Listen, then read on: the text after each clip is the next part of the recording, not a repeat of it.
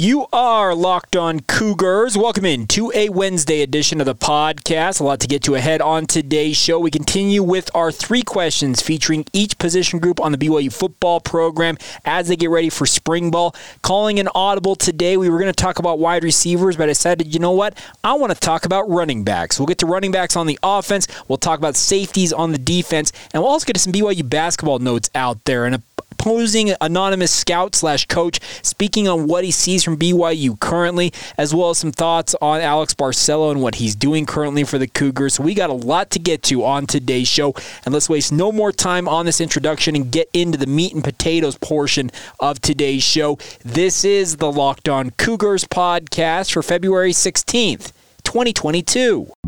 You are Locked On Cougars, your daily podcast on the BYU Cougars, part of the Locked On Podcast Network. Your team every day.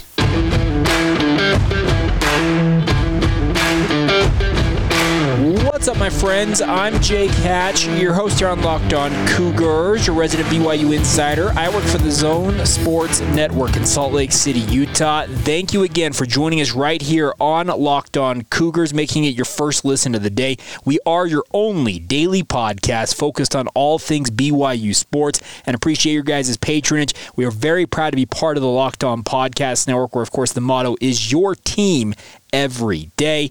Let's start today's show talking about BYU and their spring camp upcoming. We talked yesterday about the defensive tackle position as well as the quarterbacks. Three major questions facing each of those position groups is something we will do for every position group in the lead up to spring ball kicking off on uh, what February 28th. Crazy enough, it's coming 12 days away from today it's crazy to think about. We're going to have February spring ball, but you know, it's how things go. And let's talk for a little bit uh, here to start today's show about BYU's running back position. I think there's some interesting things with this running back group, none more so than I think BYU has their starting running back coming in via the transfer portal once again, at least the uh, assumed starter in Christopher Brooks, the former Cal transfer, big bodied back, six foot two, 235 pounds. If he is everything he is cracked up to be, he could go for a thousand yards for BYU in 2022. He has that opportunity, that type of skill,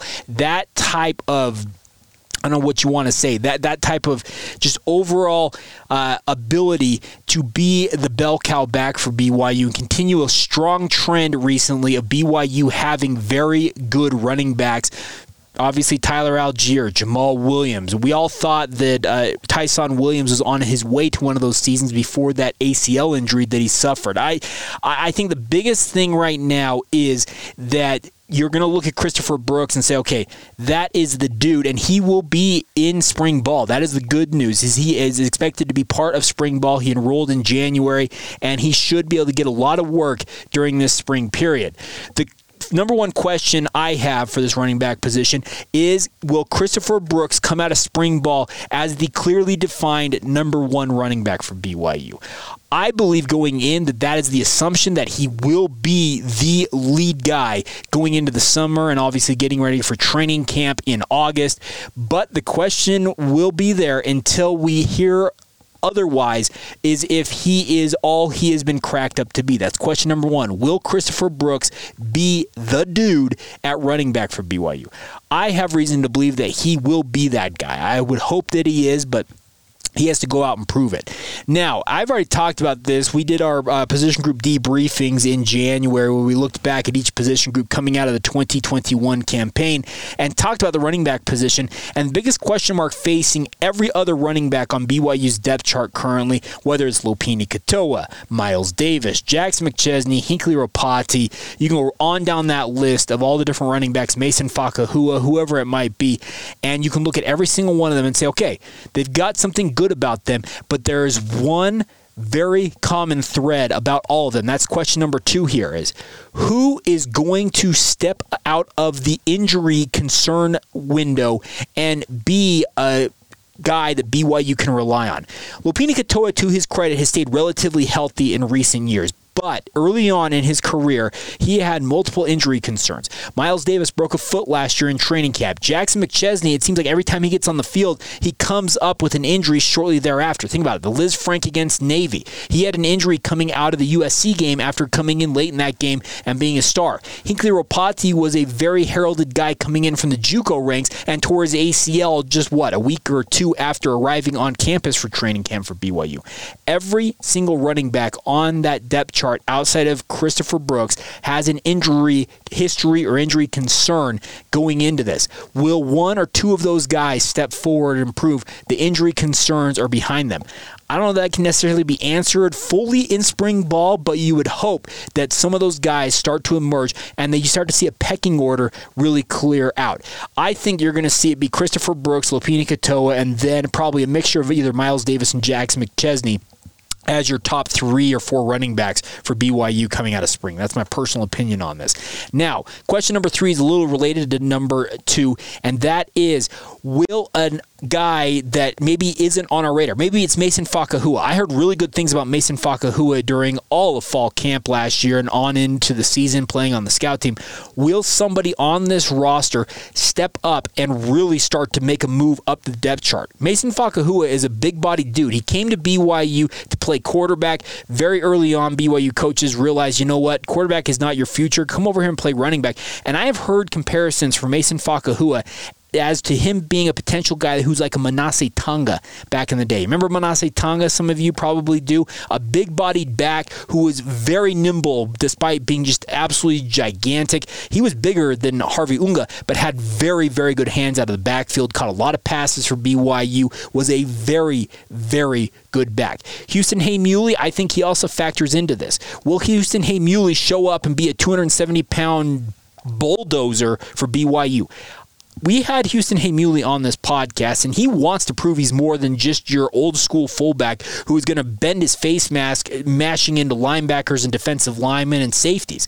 I think he would like nothing more than to show up and be like, "Hey, give me some of those running back chops. Let me show what show you what I can do."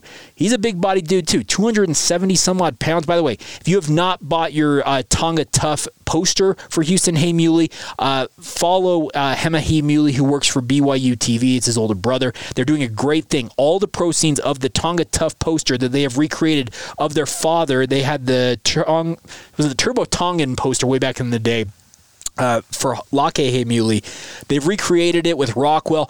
All the proceeds from that poster sale is going to help the people in Tonga, obviously, with that volcanic eruption and all the stuff that's been going on there. A very worthy cause. And by the way, it's a really dope picture. It's really dope poster you can add to your collection. I'd love nothing more than for everybody to support that Tonga Tough venture. But question number three is Will one of the quote unquote unknowns from the running back room step forward and make a statement during spring ball?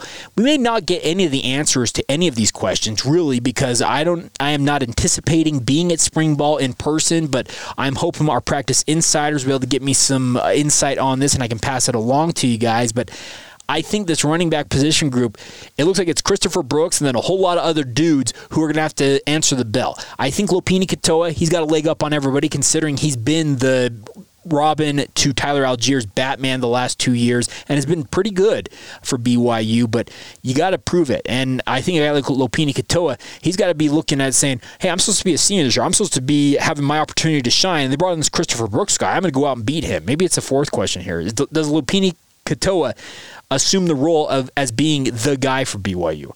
I would think the odds are stacked against him. You don't bring in a Christopher Brooks from the Pac 12, from Cal, a guy who's been the leading rusher for the Golden Bears for multiple seasons in a row, without saying, hey, you're option 1A over there we'll see. Very interesting stuff, and we'll, of course, be tracking it all spring long. All right, coming up in just a moment, we'll flip over to the defense, talking the defensive secondary about the safety position. I think there's a lot of questions about who is the future stars of this position group. I think you got at least one proven option, a guy I hope will be back playing safety, and we'll talk about all of that here in just a second. Today's show is brought to you by our friends over at Built Bar, and folks, many of you probably had New Year's resolutions. You may have given up on them, but I hope you guys will reconsider and include Built Bar when it comes to eating healthier.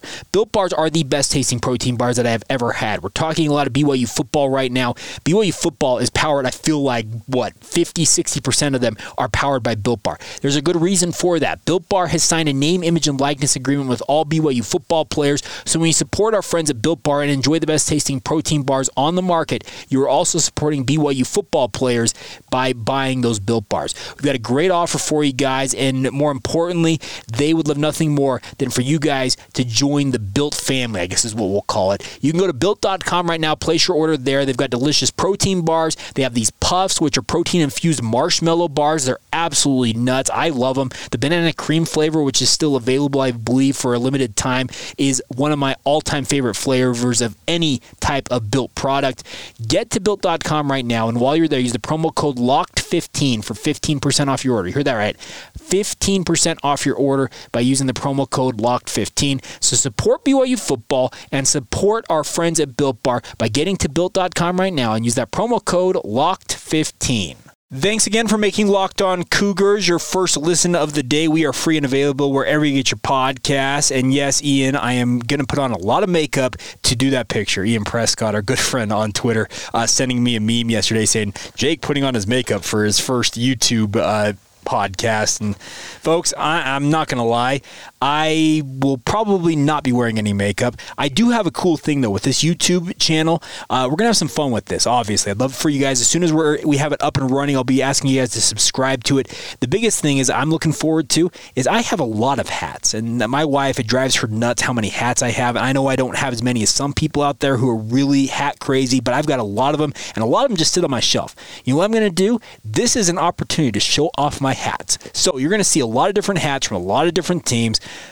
understand that it's just me showing off my hat collection. So we're going to have some fun with that. And in the meantime, thank you as always for your support of the show. All right, let's talk a little bit about BYU's defensive secondary. Continuing on with three questions, let's talk about BYU's safety position. I mentioned yesterday I wanted to talk about cornerbacks. I decided, you know what? I'm calling an audible. I'm going to go with the safeties. That's what I felt like talking about today. And the safety position for BYU, I think, is going to be very interesting considering there are questions about guys who were really, really good last year at the position, uh, guys that moved out of the position and had some success at other positions, but I think should go back. But I think we need to start here. Number one, question number one. What is the top safety tandem for BYU and will it emerge during spring ball? We saw at the end of the year last year when BYU had their best safeties on the field, quote unquote. I thought it was Malik Moore and Jacob Robinson. Jacob Robinson is going to be a guy that I'm going to be interested to see where his future position lies on the football field. He is not a big dude, and let me be clear about this. He has got a nice frame, but he does not have your typical safety frame. He weighs 170 pounds, maybe soaking wet. He's not your big dude, but there are guys who have been relatively light and had great success at safety. I think none more so than former Ute Eric Weddle. That dude is not a big dude, but had a very, very good career and might find himself on the fringe of making the NFL Hall of Fame now with that Super Bowl title he won with the Los Angeles Rams. I hope he makes the Hall, but that's just my personal bias. I look at it and I think that Jacob Robinson, the question is going to be is safety his long term home and can, can he put on some extra weight to keep himself healthy? He got injured at the end of the year and really I think that's due in part to the fact that safety, you got to be able to really hit some dudes at times. And I'm not sure that that's for him long term. Malik Moore, very, very good last year. I am hopeful that Chaz Ayu moves back to safety. Chaz, I think safety is the place he needs to be. And I don't know that BYU's coaching staff is going to listen to me, or the, no, I don't. I know for a fact they're not going to listen to me. But I think Chaz Ayu needs to be playing safety, and that could throw a wrench in, obviously, in who determining who the top two safeties for BYU you are, eh, especially considering you also have guys like Ammon Hannemann, who I thought had a very good season in 2021, seemingly coming out of nowhere. He's been so quiet for so long since signing with BYU and returning home from his mission. For him to emerge like he did during the 2021 season, he obviously is going to insert his uh, credentials into this conversation. I think the overall thing for safety for BYU in spring ball is how deep can this position ultimately become? That's question number two here because you look at it Jacob Robinson, Ammon Hannemann, Malik Moore, uh, Chaz Ayu potentially. You also have Hayden Livingston, who has actually, I thought, been very, very good in spot duty at safety. You also have a guy like Taylon Alfrey, who is coming off an Achilles tear in training camp. He has been talked about as one of the next Andrew Rich types for BYU if he lives up to his potential. That is six guys. You could go three deep potentially on the safety position. Will that depth come to the forebear during spring ball? I don't know. And I really have a question mark of if the long term position changes, whether it's Jacob Robinson moving to safety or Chaz Ayu moving out of safety to play that middle linebacker spot or a hybrid linebacker spot, are those permanent changes? Will BYU figure out what they're going to do defensively and insert these guys to give them a permanent home? Question number three, and it relates to Chaz Ayu overall. Chaz Ayu needs to have a permanent position clearly defined for him. This is a kid, and he he had talked about it. I think Coug Connect, they've done a great job with some NIL related content. But I saw in one of their clips, he talked about the fact. No, it actually wasn't that. It was a podcast he was doing with Malik Moore. I apologize. It was uh, I remember what the name of it is. No politics allowed. I think is what the podcast is, and it's really actually really really well done. Uh, he talked about the fact that he was so frustrated after the Washington State game, he considered leaving BYU. I think that frustration is very much due in part to the fact that he continually has been moved from position to position to position to position throughout his career at BYU. Obviously, injury concerns have played into all of this, but the BYU coaching staff has done this young man no favors by moving him from linebacker to safety, back to linebacker, hybrid spots, back to. Find a permanent home for him and let him thrive in that role. I think playing safety is the perfect spot for Chaz Ayu. He's got the foot speed, in my opinion, to succeed there. He's got the frame. That's why BYU wanted to move to linebacker because he's got, got a pretty good frame for a safety let him succeed at safety. Let him just find a home and make it his permanent home. And I think safety is the spot for him. He struggled mightily at linebacker for BYU. He does not have the bulk. Uh, he has not played linebacker a lot during his playing career throughout his life. I think safety is where he needs to be stationed. That's where he needs to be lined up. He needs to be able to cut loose, get out there, and get after it. And if you have guys like Malik Moore, a Chaz Ayu, Jacob Robinson maybe moving up and playing the slot a little bit more, and you have Ammon Hannemann and Hayden Livingston just sitting there saying, oh, yeah, we're more than capable. If you need a blow, we can get in there and do our thing you're going to have a very, very strong back end of your defense.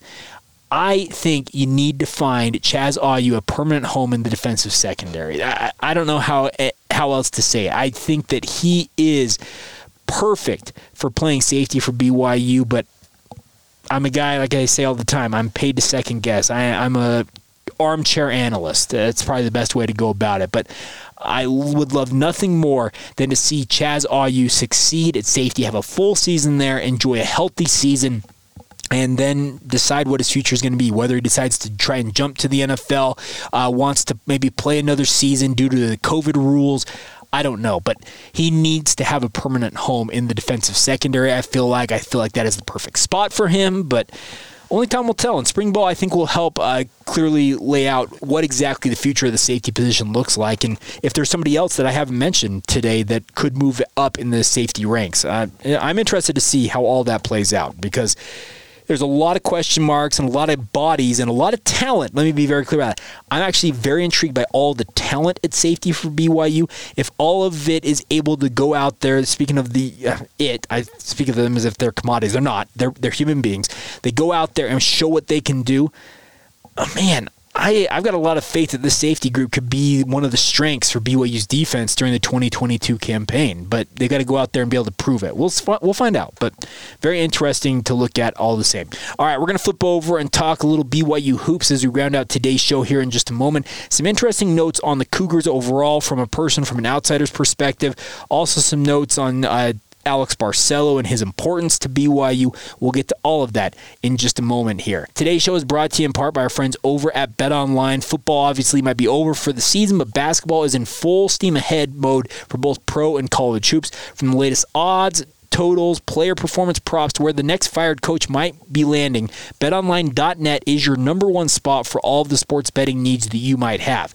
BetOnline remains the number one spot for all of your sports scores, podcasts, and news this season as well. And it's not just basketball, my friends. BetOnline.net is your source for hockey, boxing, and UFC odds, also Olympic coverage and information. Head to the website today to use your mobile device, or excuse me, head to the website today or use your mobile device to learn more about all of the trends in action at betonline.net. It's all courtesy your friends at BetOnline, where the game starts. Let's take a minute and talk some BYU hoops on our way out the door here on this Wednesday edition of Locked On Cougars. Let's start off with this. Fousseyni Traore uh, man, I'm not even sure what to make of this. I think Mark Pope was playing coy when he's speaking with the media yesterday, saying that it's a groin issue, and the hope is that he can get back into action on Thursday. BYU basketball will be taking today off in terms of practice, working on academics this week. Essentially, it's a bye for them midweek, so they have extra time to prepare for St. Mary's. But the thing that Mark Pope had to say is that if Foose can go by Thursday, there's an outside chance he could play on Saturday. But I've told you guys, groin injuries and Mark Pope acknowledged this. Groin injuries, you do not want to aggravate them or make them worse because they can hamper you for literally the rest of your life. It's crazy to think about, but you got to be very careful with this. Foose, I'm sure, is just chomping at the bit and wants nothing more than to be out there supporting his teammates and playing for the Cougars. He's a competitor. That's just how guys are built at this level of basketball. But at the same time, BYU's got to be very smart about how they're going about things. Another thing that was pointed out that I saw on this is BYU basketball, they have an opportunity, if they so desire, to actually schedule one more game. And obviously, Portland out there, they had that game canceled It sounds like BYU and Portland will not be playing that rescheduled game that was uh, thought to be maybe in the in the cards at some point during the season. And Portland isn't necessarily going to help anybody. But I saw this on Vanquish the Foe. Uh, mailbag segment or a mailbag article that Robbie McCombs does. And by the way, Vanquish the Foe, Robbie and that crew over there. I know Nate Slack's part of it, uh, Nick Lee, great, great dudes, all of them. But in uh, the most recent mailbag edition, he did, uh, speaking of Robbie, he talked about the fact that BYU actually could find themselves potentially looking to maybe schedule a 31st game. They will have 30 games in the regular season. You're allowed to schedule up to 31. They could do that maybe early on in the week leading up to the West Coast Conference tournament. I am interested to see if BYU could find a team that would help their resume play in that window. If they can, go for it. I think it'd be very interesting. But as uh, Robbie also notes, BYU, if they beat St. Mary's, they actually should be feeling fairly confident in their chances come Selection Sunday. Do they? If they lose to St. Mary's, they may need to run all the way to the West Coast Conference Championship game where they in theory, get stomped by Gonzaga to feel confident on Selection Sunday, man. If you can find a game that is a quad two or quad one game, quad one's probably out of the out of the picture. But if you get a quad two game that you could schedule on very short notice and play early on that final week of the regular season for BYU, leading up to the West Coast Conference tournament, I say you do it. You need all of the data points you can get at this point, especially wins. And obviously, a loss would hurt you in that window, but you may have to roll the dice and gamble. And I don't know. We'll see what happens on that. By the way, uh, I saw this and I meant I've been meaning to mention it all week long. I probably should have mentioned it earlier on on the Monday edition of the show. The efficiency number that Alex Barcelo put up against uh, it was. Uh, not LMU, I apologize. It was Pepperdine on Saturday. Just absolutely insane. 33 points on 12 shots, making 9 of 10 from the three point line. Alex Barcelo, folks, and uh, Dick Harmon wrote this. He compared him to John Stockton. Alex Barcelo is a one of a kind player for BYU. You should be relishing the opportunity to watch this dude play. Yes, he is not in the same stratosphere as Jimmer Fredette, who was the Naismith Player of the Year back in 2011. I, I get all that, but you're looking at a generational player for BYU basketball. Alex Barcelo, what he has done for the BYU basketball program, it's going to be talked about. I feel like in more reverential tones once he's done at BYU and BYU fans realize what they had with this kid. I, am not fully understanding why BYU fans have not embraced Alex Barcelo like I feel they have embraced other BYU stars of the past. Think of some of the guys who have come through BYU and have just been thought of as otherworldly guys. Tyler Haws, for example. Tyler Haws, very, very good player. But if you were to ask me, which would you rather have, Alex Barcelo or Tyler Haws? I'm taking Alex Barcelo, and that's nothing against T. Haws. Tyler was very, very good for BYU. I would pick Alex Barcelo over Tyler Haws. He has been absolutely stellar for the Cougars. He's embraced everything that BYU is, despite not being a member of the Church of Jesus Christ of Latter day Saints. He has never saw his time at BYU as being any type of hindrance to him as a player. He has embraced everything about BYU. There is a lot to like about this young man, and this is a kid that I think needs to be more appreciated. And he's pretty well appreciated. Let me be also frank on that point. He's well appreciated, but I'm not sure that he's getting the same type of hype and adulation that I feel like other BYU basketball players of his ilk, his caliber, have gotten in past eras of BYU basketball. I don't know if maybe I'm seeing that wrong, but that's just my personal opinion on the matter. I, I just look at it and I, I think he is a guy that is probably going to be more appreciated once he's done at BYU than what he is currently being appreciated for actually playing for the Cougars. Hopefully that makes sense, but we'll see. I just it's a very very interesting thing to look at when it comes to BYU basketball. Now the final thing on the BYU hoops front today want to talk about this. Uh, that is anonymous coaches take uh, you inside the West Coast Conference, and they had a part on BYU, and this is the quote: "Quote: They're going through a tough time because of the injuries in the front court. They're not as big. They're very heavily reliant on Alex, on Alex Barcelo. Obviously, he's been very, very good. You have to stay attached to him. You can never go under on a ball screen. He might be 0 5 at the half and end up with 22 points. They don't have a second guy who can help them consistently. You're seeing other teams figure that out. Defensively, they're just okay.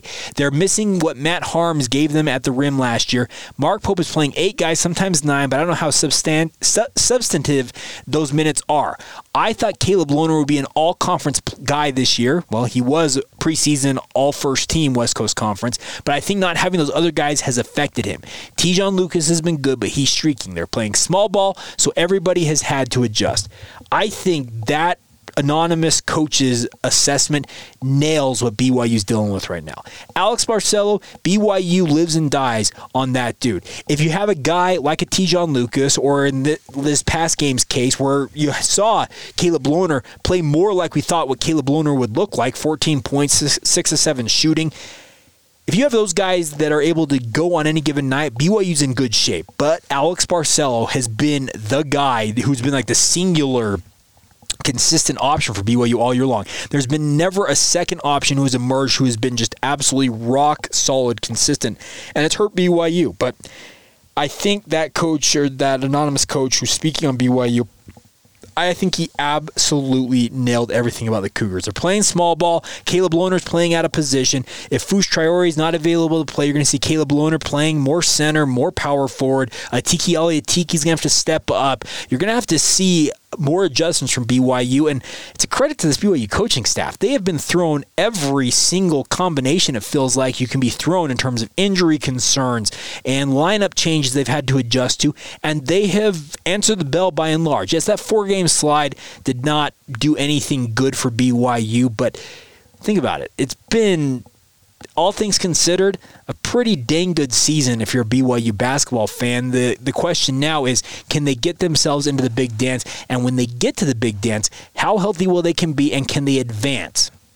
I don't know. At this point, I think the accomplishment this year, more so than the past two iterations of Mark Pope's teams, those teams you expected to make a run in the NCAA tournament. It was disappointing to see BYU lose to UCLA last year. It was disappointing to see the 2020 NCAA tournament canceled when that team from BYU felt like, man, they're a dark horse, what, Final Four team, maybe?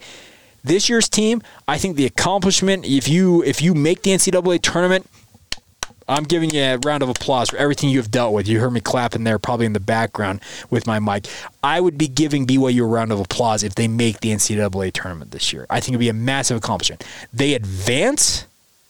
Whew, okay, well then that's just the gravy, the cherry on top, whatever term you want to use. That'd be absolutely phenomenal. And we'll see. I I just look at this and I think the, the biggest thing right now is BYU is fighting, scratching, and clawing, just trying to get themselves into the big dance. They make it there that's a great season, especially everything, everything, the totality of what BYU has dealt with all year long. I think you'd have to say, yeah, it's a job well done, and credit to Mark Pope and company. All right, that is going to do it for today's edition of the show. Hope you guys enjoyed it. Thank you for making us your first listen of the day. Want to encourage you guys now to get over and check out Locked On Bets. It's your daily podcast with all of your betting news insider tips, everything you need to know when it comes to the betting game.